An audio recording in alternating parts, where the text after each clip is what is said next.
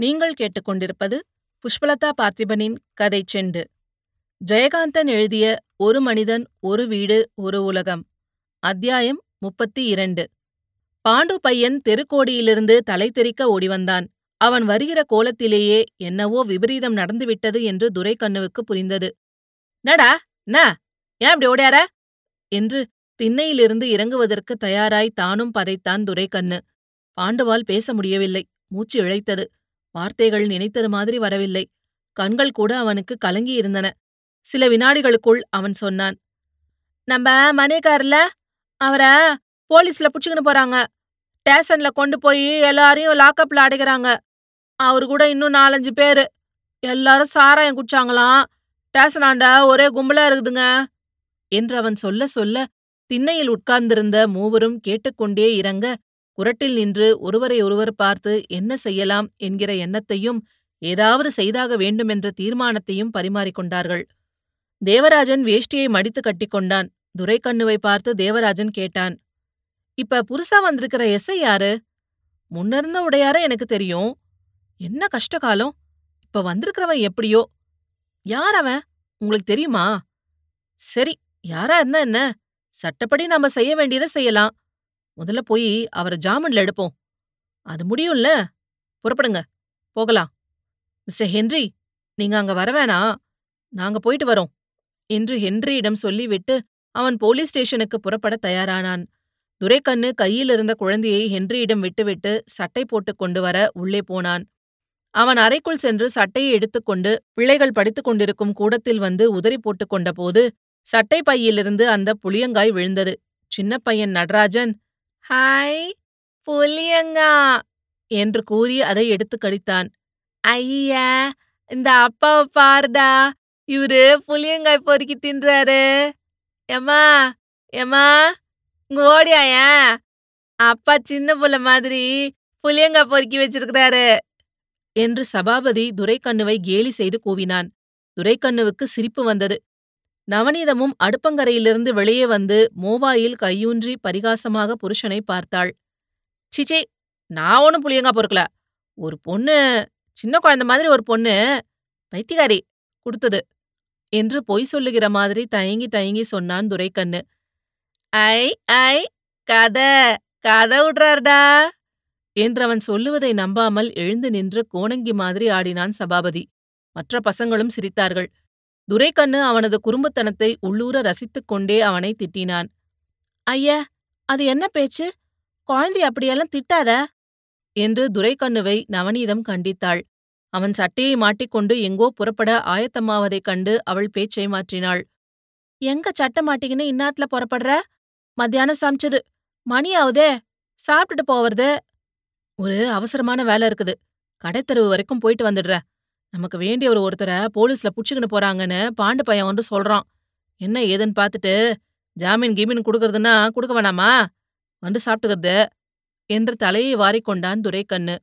Police யாரையோ பிடித்து கொண்டு போகிறார்கள் என்ற செய்தி பையன்களையெல்லாம் கொஞ்சம் அந்த விஷயத்தில் அக்கறை காட்ட வைத்தது. யார புடிச்சுக்கின்னு போறாங்க? எனாத்துக்கு என்று நவநீதம் கொஞ்சம் கலவரத்துடன் அவன் அருகே வந்து கேட்டாள்.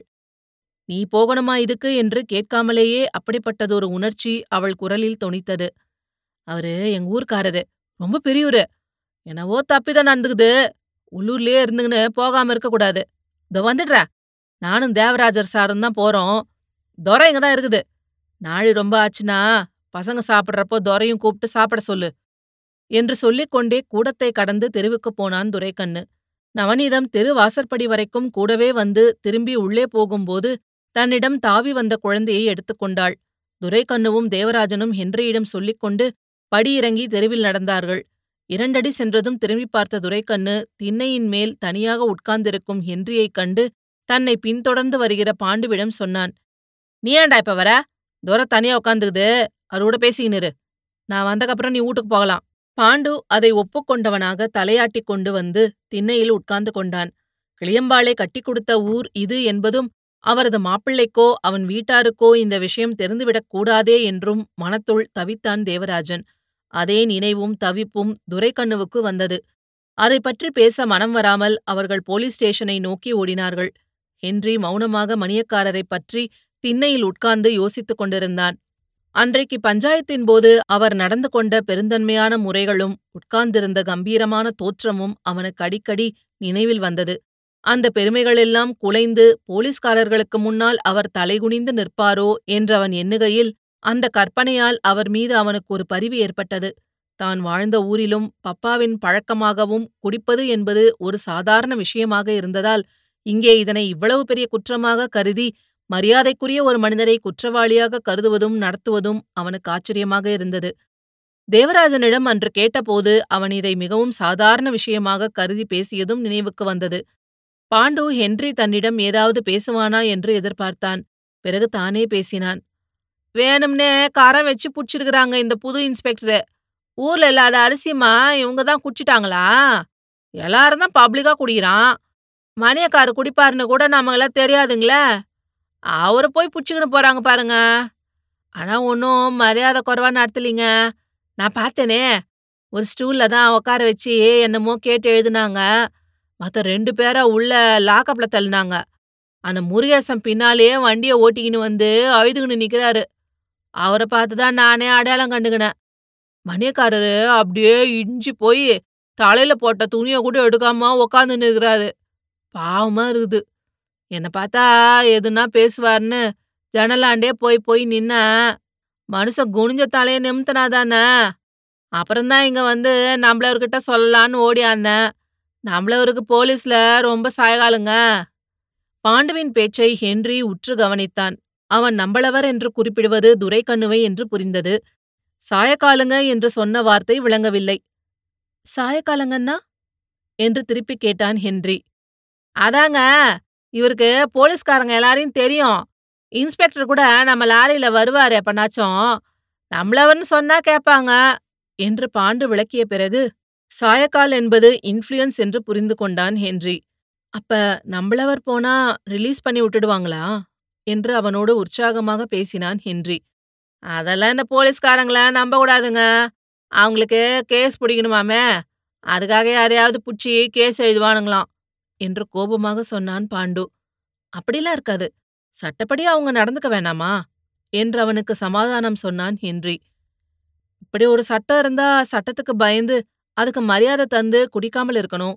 இல்லாட்டி சட்டம் தர்ற தண்டனையே வாங்கிக்க வேணும். என்ன பண்றது வேற? இதேனங்க சட்டம். அநியாயங்க இது. ஒரு ஊர்ல குடியலாம் இன்னொரு ஊர்ல குடிக்க கூடாதாமே? பணம் இருக்கிறவங்க குடியலாம் ஏழைங்க குடிக்க கூடாதான் என்று தான் கேட்ட வாதங்களையும் பிறர் சொல்லுகிற நியாயங்களையும் மனதிற்கொண்டு பேசினான் பாண்டு. பாண்டு உணர்ச்சிவசமாகி பேசுகிற உற்சாகத்தை கலைக்காமல் ரசித்து கேட்டுக்கொண்டிருந்தான் ஹென்றி. பாண்டு மிகவும் ஆத்திரமாக அரசாங்கத்தையும் சட்டத்தையும் போலீஸ் கொடுமைகளையும் பற்றி பேசிக் கொண்டிருந்ததை கேட்ட ஹென்றிக்கு இவனுக்கு இவ்வளவு விஷயம் தெரிந்திருக்கிறதே என்று ஆச்சரியமாயிருந்தது காந்தி தாங்க குடிக்கக்கூடாதுன்னு சொன்னாரே. ஏழை ஜனங்க குடியினாலே அழிஞ்சு போடுறாங்க. முட்டாளுங்களாயிடுறாங்க. உள்ள குட்டிகளை தெருவுல விட்டுட்டு போயிடுறாங்கன்னு நல்லதுக்காக சொன்னாரு காந்தி.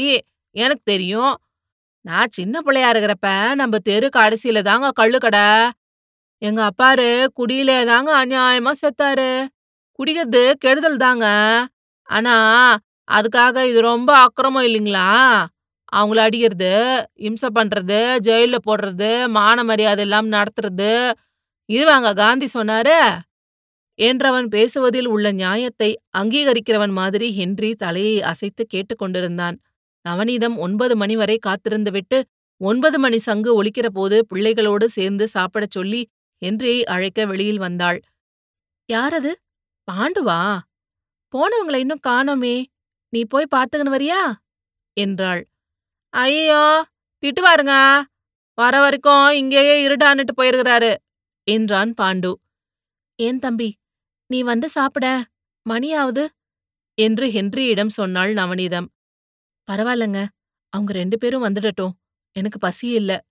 என்று சொல்லி எழுந்து தெருவை பார்த்தான் ஹென்றி. இன்னும் அவர்களை காணோம். தெரு இருண்டு கிடந்தது.